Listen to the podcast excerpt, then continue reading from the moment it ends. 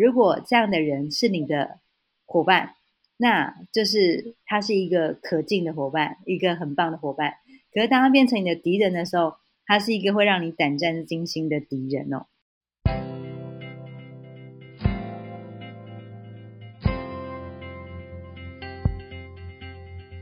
欢迎来到紫薇会客室。我们希望透过现代化与科学化的紫薇斗数，经由学习与实践，解决我们人生中的大小事。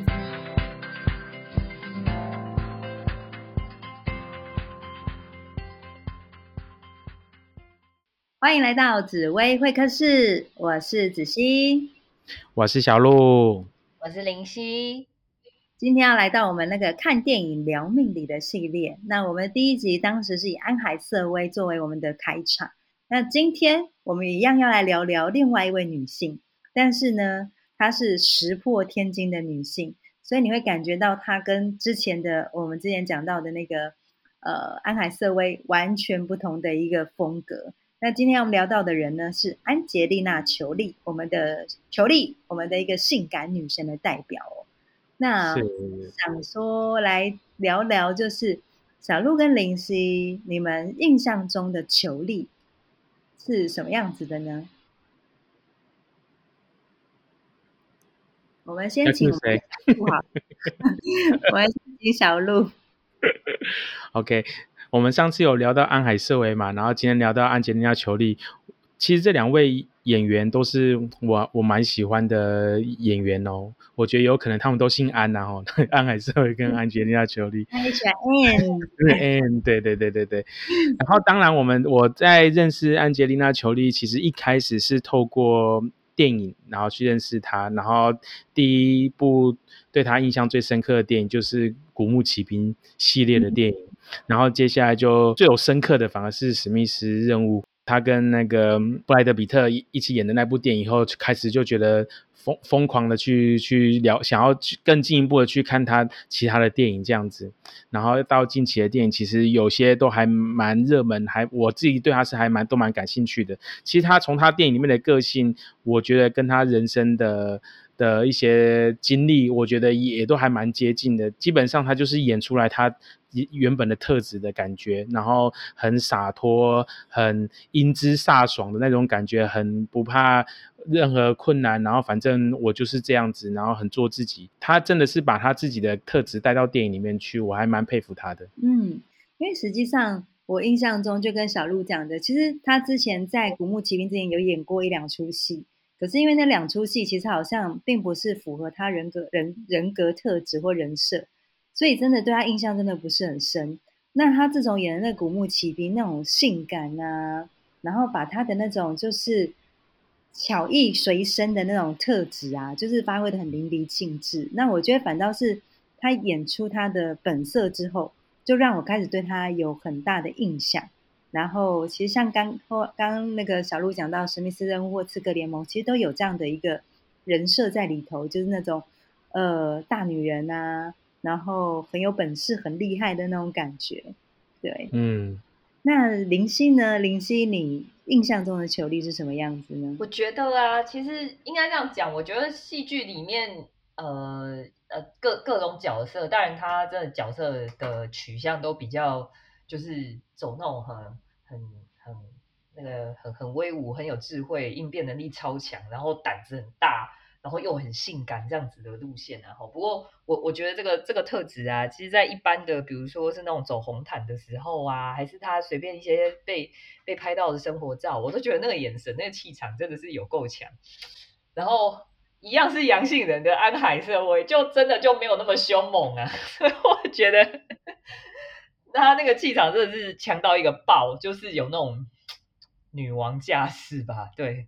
然后另外一个我觉得很好玩的地方是，他超爱小孩，爱到一个我觉得好像有点超乎我的我的理解。就是一般人通常都是好像小孩生不出来才在领养小孩吧，可是他好像一边生一边领，嗯。然后而且就是不分种族，然后我觉得。嗯，哇，真的是很厉害耶！就是那个心是要有多宽厚，才有办法这样。然后，他总共几个小孩啊？你刚刚讲什么？六个，六个。他认养三个，然后自己生三个，那那真的是非常厉害。那所以难怪就是那种各大慈善活动上面就会看到他的身影啊。我觉得真的，他他也用他的行动，他的人生来呃主张他，就应该说表现出他的慈爱，他的这些嗯，就是对小朋友的喜欢。我觉得这个也是，我觉得我觉得很棒，很敬佩的地方。嗯。那我这边看到的那个就是布朗安吉丽娜·裘丽，我觉得她她给我感觉就是一个风险追逐者。为什么会这样说？是因为其实我刚刚就是为了今天的录制，所以我去做了一些就是功课。那他最近的一个一则新闻是在今年的五月，也就是大概两三个月前，他去乌克兰。你知道乌克兰现在不是在打仗吗？然后，所以我印象中就会想到他之前其实有类似这样子的一个。一个过程，就是他会到那种正在战乱后的国家，然后去看说有没有需要帮助的地方。所以我觉得，就是别人都怕的要死，尤其是你看安杰丽娜·裘丽赚了那么多钱，然后还有六个小孩要养。其实我感觉他好像对于风险这件事情没有认为很危险。像我自己都觉得说，哎，如果我我我，因为我也是破，就是。我想说，如果我今天有小孩，然后我想说，我要照顾小孩，然后其实我应该会很怕死。我如果跟他一样有钱，我应该很怕死。可是他在他身上，我感觉不出来那种怕死的感觉。我觉得哈，完全是用自己的人生在写历史。那后来因为写看他的故事之后，就发现说，哎，他其实才一九七五年出生，也就是他才大才大我几岁。他今年才四十六七岁。可是他人生却跌宕起伏到让你觉得很惊讶。他人生经历非常非常多的事情。他结过三次的婚，然后呢，认养了三个小孩，然后生了三个小孩，然后跟小布的那个就是呃多年的爱情长跑，然后在修成正果之后的两年内告终。我觉得他的人生完全就是。不理解他为什么要把自己活得这么的辛苦，但是也许对他来说，这个才叫做活出自己的样子吧。我在想，恐怕他觉得他已经这一辈子活到人家两三倍，很值得，很值得。对他可能就觉得，他也许就是这样的想法，所以即便就是风险在哪，他就往哪里去。我觉得哇，真的太让我佩服了。对，好，那后来我们就是我刚刚说，我看了他的命盘，一九七五年出生，所以呢。他其实命盘当中秀出来，他就是一个紫薇破军，所以他等于是跟紫星我很像，我是破军，但是他的破军呢比我还破，他是再加了一个紫薇哦，完全放大这个破军的特质。那所以我发现，哎，一样的在思考很多事情。虽然我也很喜欢小孩，然后虽然说我也很希望我的人生可以过得精彩，但是吼那个操作模式就完全不同。那我也想问问看，就是林夕跟小鹿这边，你们身边的朋友，或是你曾经咨询过什么的案例是紫破吗？就是紫破盘的一个，就是紫薇破军作命的男生或女生。那我觉得也可以让我们的听众对这个紫薇破军作命的人多一些些的认识。那我们先请林夕好吗？好哦，呃，其实紫紫破很少找我算，但是我我生涯中目前唯一只遇到一个。那他是外表看起来很沉稳，然后呢是个男生，然后然后可是呢他的他他来问我的是工作，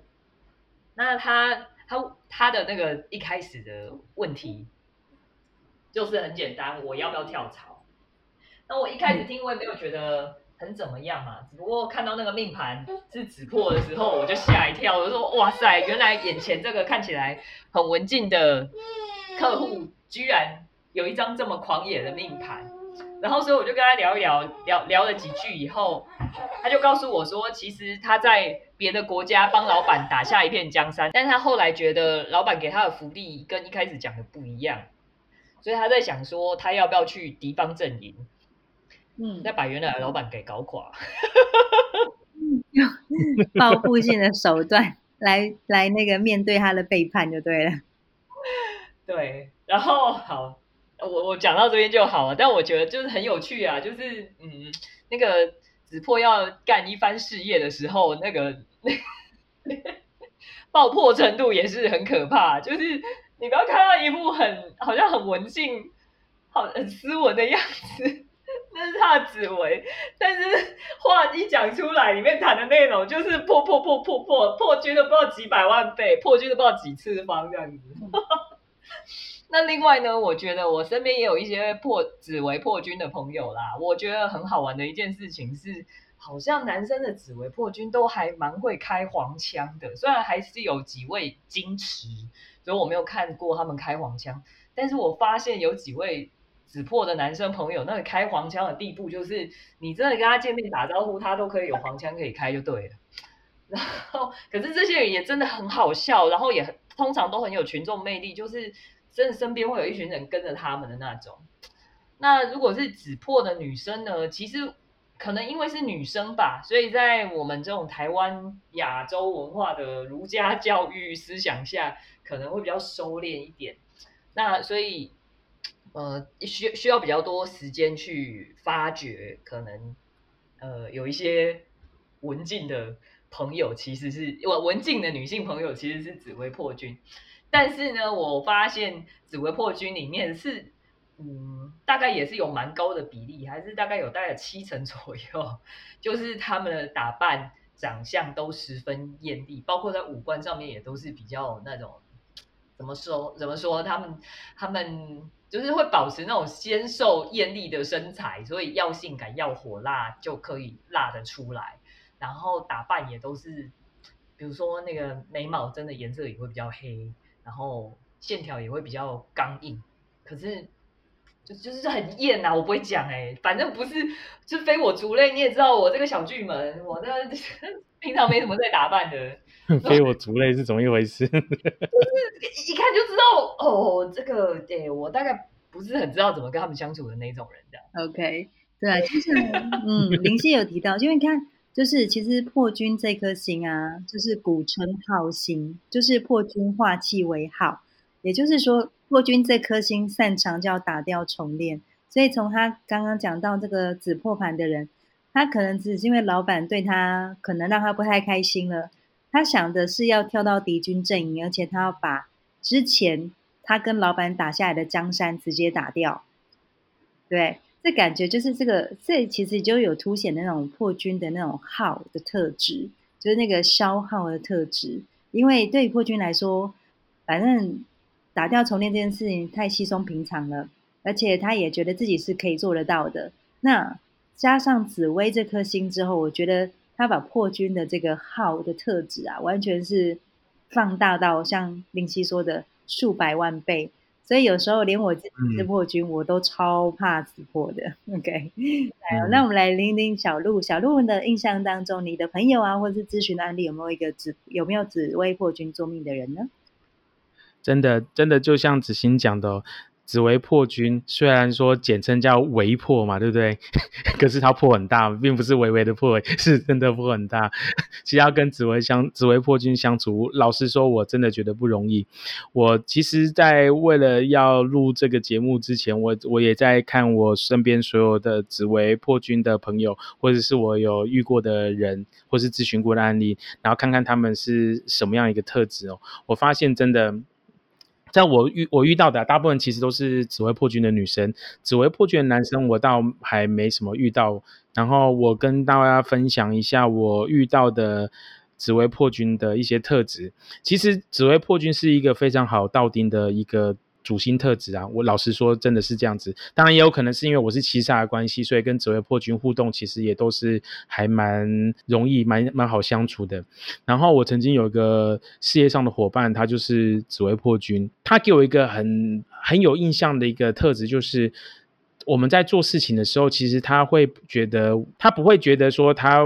会在他是在前面带领大家走的那个人，可是他也不希望他在他是在后面跟着大家走的那个人，他会是希望可以跟大家肩并肩并共同作战的这种特质。我自己本身是七少，我就很能够感同身受这种感觉。听众应该蛮有印象，我们之前有聊过领导型嘛，知府五香畏惧人上那的那一集，领导型的纯领导型的人就很喜欢在幕后在背后操控一切嘛，对不对？出出几滴嘴。可是其实有开创型的特质以后，反而会更喜欢走在团队的前面。可是跟紫薇破军在一起互动的时候，其实有紫薇领导型，有破军开创型，他其实能前也能后。可是他会更希望的是大家是肩并肩并同作战哦。所以说，其实如果说各位听众朋友，你身边真真的有一个紫薇破军的话，真的要好好珍惜，因为他会是你的很好一个战友。嗯，OK。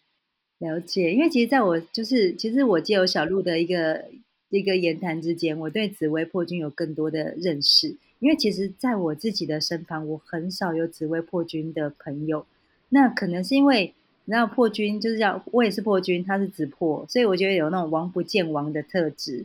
那所以我的朋友里头，还真的都没有一个紫薇破军。但是我遇过一两个一个咨询的案例，因为你们你们破军都是搞特务的啊，怎么会两个特务撞在一起嘞？两个间谍这样子，对啊，两个刺客，也是。但是但是我遇过一个咨询案例，但是也就那么一个。但是我印象当中这个咨询案例，他是来问我感情，我就发现其实子破在感情的 range 上其实是很宽的，就是。像我自己算是破军，可是我是紫薇天府，就是紫府盘的破军，所以其实我在很多的面对感情或是面对事业，其实我有更多的时候我会比较中规中矩。然后我发觉说，这个紫破他们要的就是要轰轰烈烈，所以当我给他的建议是为什么要这么轰轰烈烈，不能够不能够再稳稳定一点吗？其实对他们来说，他们不收哎，就是。这样感觉就是啊，你不懂啦，就是就发现说哦，后来借由这个那个球力的那个命盘当中看，包括他的人生特质当中，我还说其实紫薇破军他要的就是这种跟别人不一样的人生，对，然后所以他一直用自己的人生在写故事，然后在就是挑战我们所谓的极限，我觉得这个是让我印我觉得印象很深刻。那当然，我也遇过一个一个案例，但是案例其实不是直接来找我咨询，他是去找廉贞，呃，应该说我有在教学嘛。那我同学就是他们开始学了之后啊，很多紫薇破军他就会跑去跟自己身旁的人问一下，就知道说他是我的同我的学生，然后就会去问他说：“你帮我看看，你帮我看看。”然后后来呢，这个这个紫破到最后是让我的学生放到我的课程上。然后我们来探讨这件事情，因为因为只呃这个案例它其实是比较像是他他以前在金融业，然后呢在金融业也是像一个那种就是老板特助的概念，就是他虽然在做集合，可是实际上他不是一个很纯粹的集合的角色，他更多时候其实是在做一些跟策略有关的一个事情，所以他在银行很巅峰的时候啊，其实。真的是话剧也跟到，可是后来他就是因为跟老板哦，就是有点呃起了冲突。因为其实，在金融业，它是一个比较封闭的，或者是说比较某些程度，它比较像是一个呃官僚体制。对，其实金融业有一点点的那种特质，就是因为那所以对子破来说，他遇到一些不能挑战的制度的时候。子破的个性就是刚刚讲话气为号嘛，就是那就算啦，打掉重练，所以他就离职了。可是离职之后呢，他就不想要再继续在金融业，或是说他的人生的所有的一个经验值其实都在金融业，所以他在离开金融业之后，他其实过得颇为低潮。然后这个低潮到就是他完全不想见人。然后他也做过，就是房屋房，就是那种房屋，就是那种饭店的房屋，就是帮忙清洁啊、打扫等等，就是是真的就是低到了尘埃里，然后一直到不愿见人。那我觉得就是等于是在走大小线的时候，其实紫薇破军是很仰赖这种大小线的特质，因为他想要位居人上，他想要让别人看见他，所以。当运势好的时候，这个嚣张的特质就会凸显的很明显。可是他忘了替自己去做一些些的保护，所以当来来到人生低潮的时候，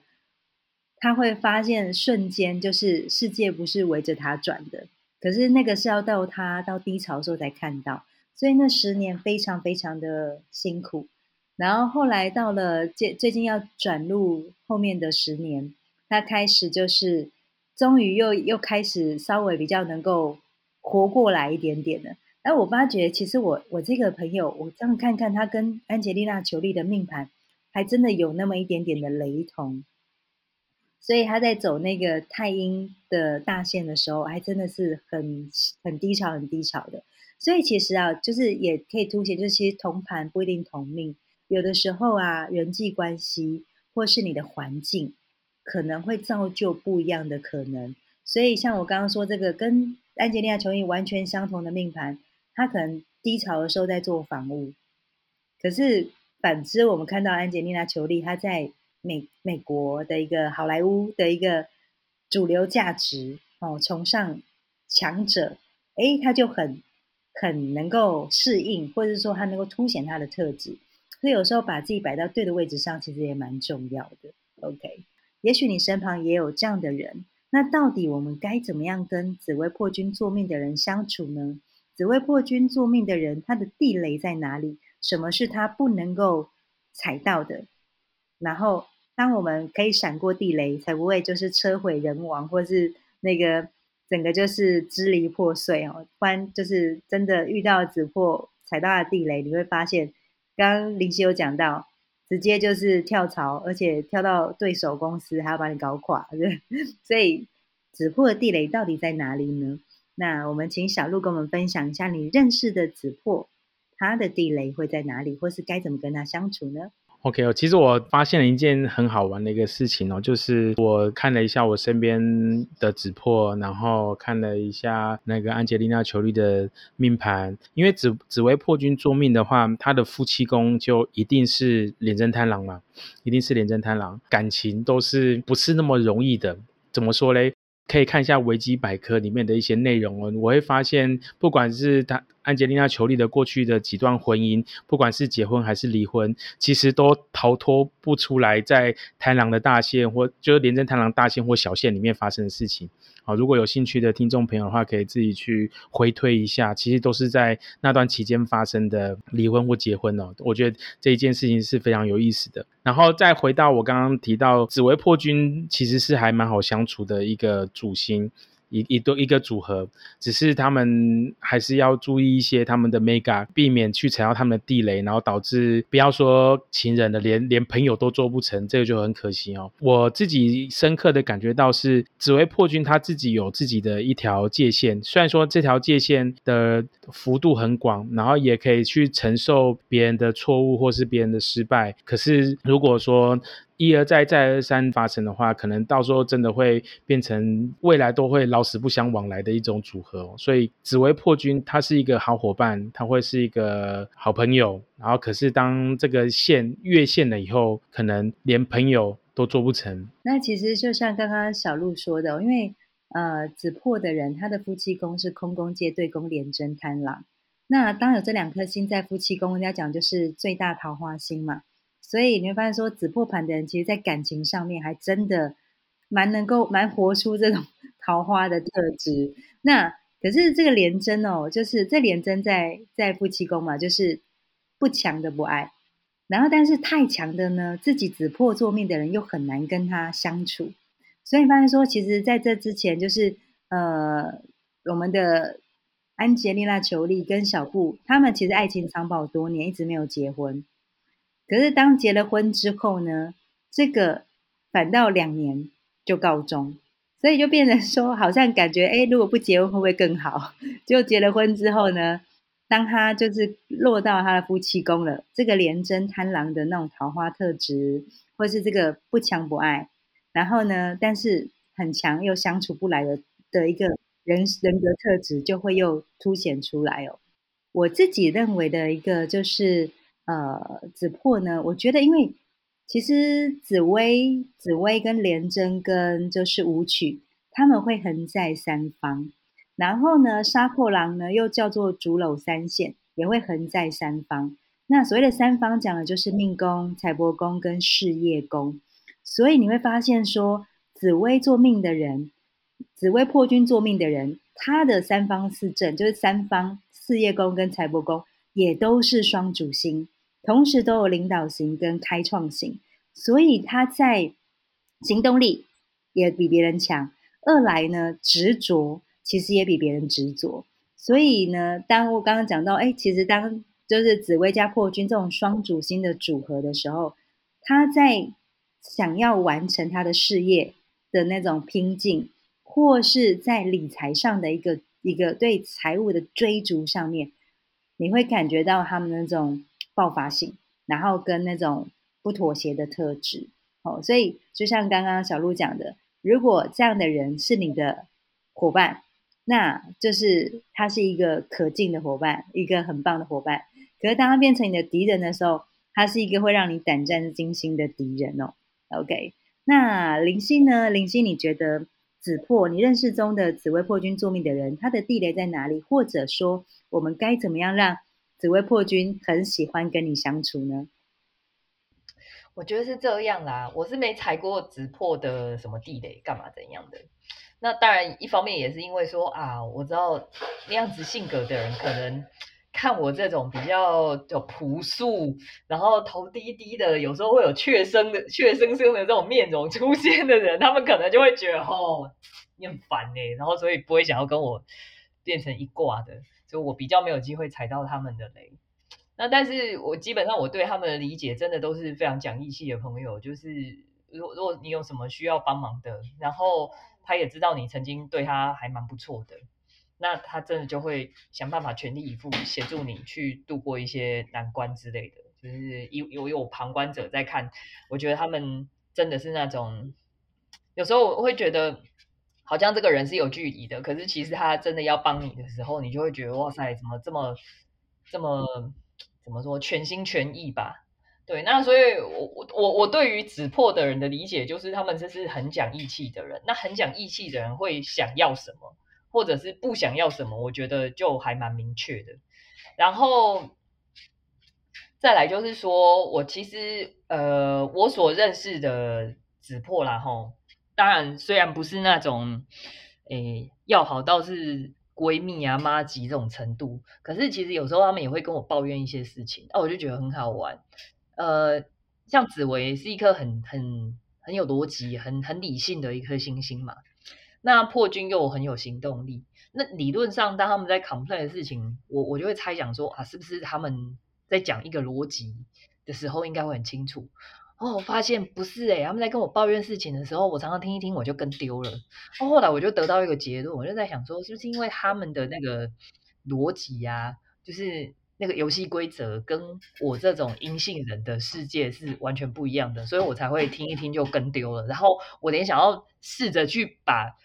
那个进度再往前拉一点，再继续问好了以后往下开都没办法哦。但是我可以收到的是，他当他们有发现有人是违反他们心里面的理解的这个世界的规则的时候，他们真的会非常非常生气，然后就会产生比较激烈的。抵抗或者是报复吧，对，所以我觉得这个比较，嗯，该怎么说呢？我觉得，对，如果如果如果跟子破合作的时候，真的是要去，嗯，理解一下你，你你应该这样讲，他们并不会是一步就到那个很讨厌你的一个状况，那都是经过一连串的累积，他先看你做了哪些事，然后。他认为你可能有透露出哪些意向，然后第一次红红旗子举起来，第二次红旗子举起来，在第三次他才会大爆炸。所以我觉得，如果要惹惹怒子破，真的他可能也需要一个过程啦。那就是说，呃，在呃跟他们合作的时候，也许是需要嗯有有一些也有一些决定做下去以后，了解一下他的反应。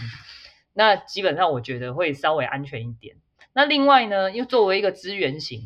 其实我跟子破并没有说我觉得需要去讨好他们，只是有时候我觉得他们真的做了一些蛮令人激赏的事情，比如说就是很有正义感啊，或者说呃哪些事情他看到点，我会直接讲出来说哦，你那个地方我我觉得你有考虑到什么。那通常就是子破。他他我我觉得他们给我的回馈就是说，他们很喜欢被我就是用一个很内行人的角度来称赞他们做到了什么事情，所以我觉得其实子破看起来好像很粗犷，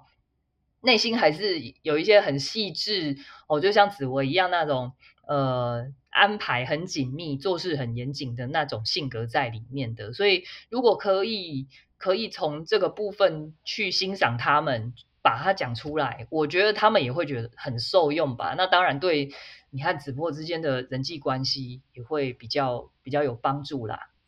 对啊，OK，好，感谢林夕哦。因为可能像我虽然也是破军，但是我是紫薇紫府盘的破军，所以我基本上紫府盘的破军是比较喜欢求稳定的。所以对我来说，我是一个相对来说有求生欲的人。所以对我来，我就觉得，哎，可能紫破给我感觉就是。一不小心惹怒他，我可能会渣都不剩这样子，所以基本上我会保持适当的距离。可是我觉得像林夕有讲到一些些关键点，就是其实紫破的人是很重义气的，所以如果说他们在做出很有正义感或很有义气的事情的时候，那我们在这个时间点大方的称赞他，其实会让对方会让子破会觉得说哇，你是自己人。哦，所以这个会对你们的关系有一些些的加分。对对对，我觉得他们对于自己人这样子的东西是很有很有向往的。对，就是所以要让他觉得你是自己人，所以他就会觉得我在我要在你左右，哦，那个特质就会出现。然后，所以像那当然，这个时候当我们的关系紧密了，那我们就要想想说，那哪些是不要踩的？就是我们刚刚讲到，有的时候它其实有一定程度的领域性。而且紫薇在做命的人自尊心是高的，所以不要伤到他的，就是不要伤到他的自尊。那另外呢，就是该是他的范畴的，一定要尊重他。然后呢，先请教过后再来做决定，可能呢就会避免后面这个他觉得你不再是自己人的一个危险。然后当他觉得不再是自己人的时候，最怕是他成为你的敌人，好，所以呃，刚刚讲到，让他变成你的自己人，然后避免去踩到他的领域跟地盘，然后不要伤到他的自尊。我觉得这是跟子破相处很重要的一个关键。那当然今天讲了那么多关于安吉丽娜·裘丽，那就像刚刚小绿有提到，就是他对他印象最深的反倒是史密斯任务，就是他跟小布。的一个故事的起源哦，所以确实我们很多人都是因为这个关系才开始对他们这个荧幕的夫妻档跟荧幕的情侣有一些认识。那大家也发现说，哎，安吉丽娜·裘丽的个性这么的犟，那到底是什么样的男生有办法跟这样的人长期相处？啊，小布跟他也走了十年的爱情长跑，那到底小布的命盘是什么呢？我们下个礼拜来跟大家分享小布的命盘。然后来拆解一下小布的爱情观，然后进而让我们对于呃怎么样驾驭就是子破有更多的一个认识跟了解。那我们今天的紫薇课室就到这边结束喽，感谢大家聆听，我们下次见喽，拜拜，下次见，拜拜，我们下次再见。